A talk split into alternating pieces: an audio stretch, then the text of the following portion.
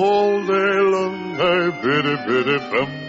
If I were a wealthy man. Ya lo saben ustedes, ya lo saben ustedes, no fumen, no beban, procuren respirar poco ni se les pase por la cabeza ir al teatro con el 21% de IVA, porque todas estas actividades les puede dar una coz fiscal, por supuesto, el ministro Montoro, de la que se acuerden toda la vida. Coloquen el respaldo de sus asientos en posición vertical y, sobre todo, abróchense los cinturones, porque acaba de llegar don Juan Ramón Rayo y entramos en la zona de la economía. Don Juan Ramón, muy buenas noches. Muy buenas noches, don César. Bueno, hoy, al calor del escándalo de Bárcenas, de los sobresueldos en cajas de puros, del creciente escepticismo con la recuperación española, recordemos que ayer el FMI pronosticó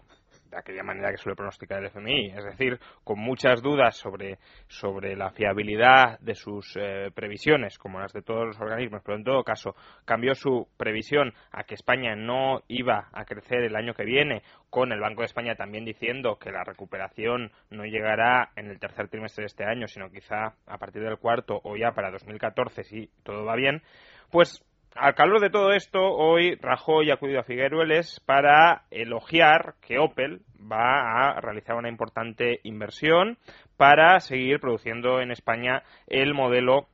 eh, la marca, bueno, el modelo de automóvil más eh, demandado de, esta marca. Eh, dice Rajoy que el país necesita alegrías, que los analistas no deberían centrarse tanto en contar las cosas que no son mejores, que él está convencido de que España va a superar la crisis y, por tanto, de que debemos empezar a decir, pues, y a contar y a narrar buenas, buenas noticias. Esto, desde luego, se parece mucho a aquellas críticas que lanzaba Zapatero contra los cenizos antipatriotas que simplemente estaban todo el día recordando lo mal que estaban las cosas cuando en realidad las cosas estaban mucho mejor. Y en aquel momento las cosas no estaban mucho mejor, en aquel momento de hecho estábamos a punto de entrar en una de las recesiones de las crisis más importantes de nuestra historia y ahora no parece que necesariamente vayamos a salir de esa crisis que todavía sigue y que por el hecho de que dejemos de caer, de que quizá incluso empecemos a crecer un poquito, ni mucho menos se resuelven los desequilibrios fundamentales que padece la economía española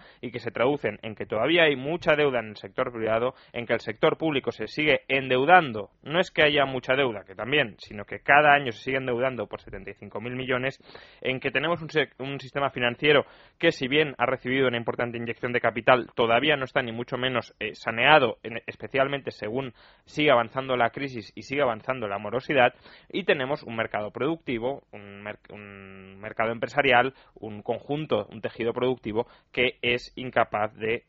absorber y de generar valor para absorber a 6 millones de parados. Esos son los desequilibrios fundamentales. Son desequilibrios que, desde luego, en algunas áreas se ha mejorado algo. Por ejemplo, el país, España, ya no se endeuda con respecto al exterior. Por ejemplo, algunos costes se han ajustado y para ciertos eh, sectores automovilísticos, perdón, para ciertos sectores industriales como el automovilístico, pues empiezan a ser competitivos, incluso invertir en España. Pero, desde luego, estamos hablando de absolutas anécdotas en medio de un océano de malas noticias o al menos de un clima que desde luego no es nada positivo para que el país salga adelante a largo plazo. Hay muchas cosas que resolver. Los grandes problemas, los grandes desequilibrios que se encontró el Partido Popular cuando llegó al poder siguen sin haber sido resueltos. Puede que alguno de ellos haya mejorado algo,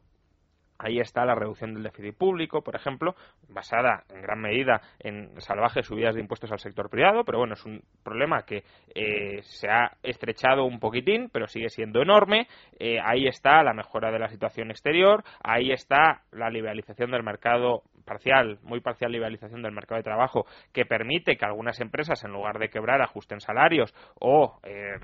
se reorganicen internamente, pero desde luego los grandes problemas no se han atajado, los grandes desequilibrios no se han atajado. Por tanto, que Rajoy nos pida que nos centremos en las buenas noticias, cuando las buenas noticias son meras anécdotas y cuando lo que realmente debemos estar haciendo es solventar los grandes desequilibrios de fondo con mucho más énfasis, con mucha más convicción y con mucha más decisión de lo que se ha hecho hasta la fecha, pues eh, parece que lo que se quiera es echar una cortina de humo para que nos olvidemos de lo realmente eh, importante. Por ejemplo, Rajoy querría que nos centráramos en una de las buenas noticias que hoy nos ha comunicado el ministro de Hacienda, Cristóbal Montoro. Buena, según se entienda, por supuesto. Dice el ministro de Hacienda que eh, durante el primer trimestre de este año, pero el primer semestre de este año, la recaudación ha aumentado, la recaudación de las administraciones públicas ha aumentado un 3,5%, lo cual, desde luego, parece una buena noticia. ¿Por qué? Porque si se recauda más,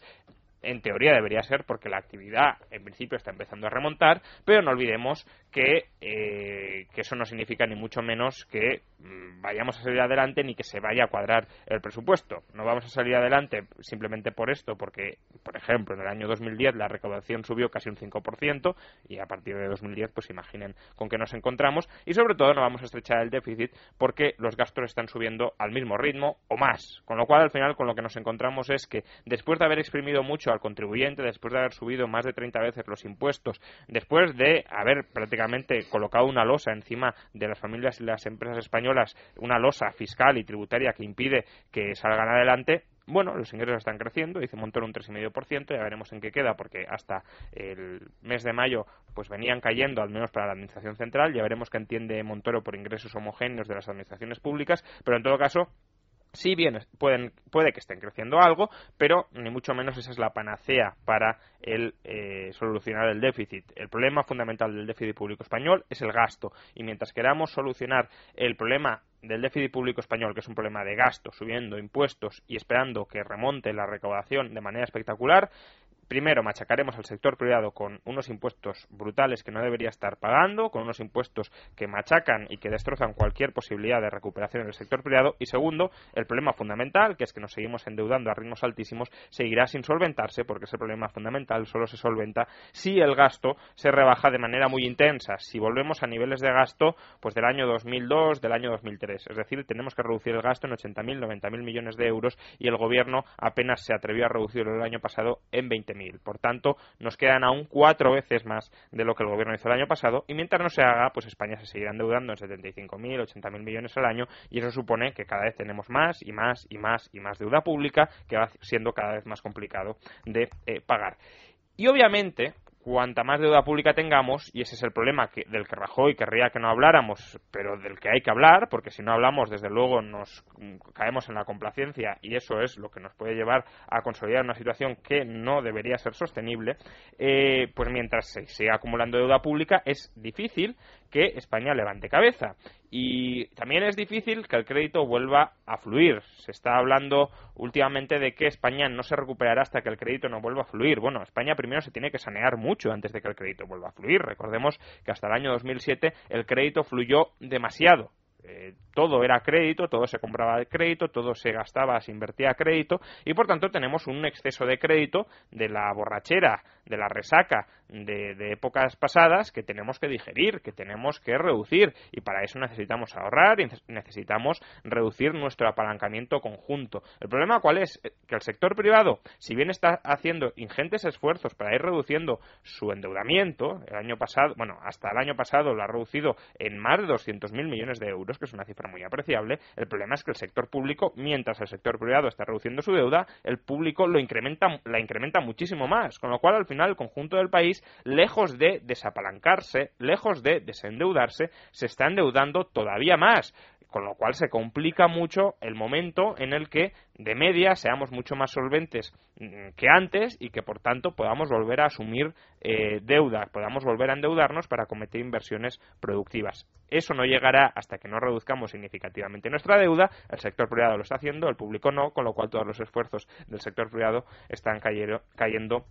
en balde. Por eso hoy la Troika ha constatado algo que es evidente y que deberíamos tener claro porque seguimos apelando a que vuelva a fluir el crédito y el crédito no va a volver a fluir a corto plazo y no va a volver a fluir entre otras cosas porque el sector público se sigue endeudando. Aunque se dejara de endeudar tardaría en volver a fluir, pero desde luego mientras se siga endeudando los ritmos actuales va a ser imposible que, fluya. Hoy la Troika, eh, en concreto la Comisión Europea y el Banco Central Europeo han emitido un, informe conjunto sobre cómo va el proceso de reestructuración de la banca española. Y la conclusión fundamental es que, eh, al menos la implicación político-económica fundamental es que si el rescate se hizo con el propósito de que el crédito volviera a fluir, olvidémonos de que el crédito vuelva a fluir ni este año ni el año que viene, porque lo que tenemos es eh, un proceso de reestructuración no solo de las entidades financieras, sino también de la economía española que no ha terminado y que mientras no concluya va a ser muy difícil que fluya el crédito. Es que recordemos que para que fluya el crédito, quien recibe el crédito ha de tener capacidad, ha de tener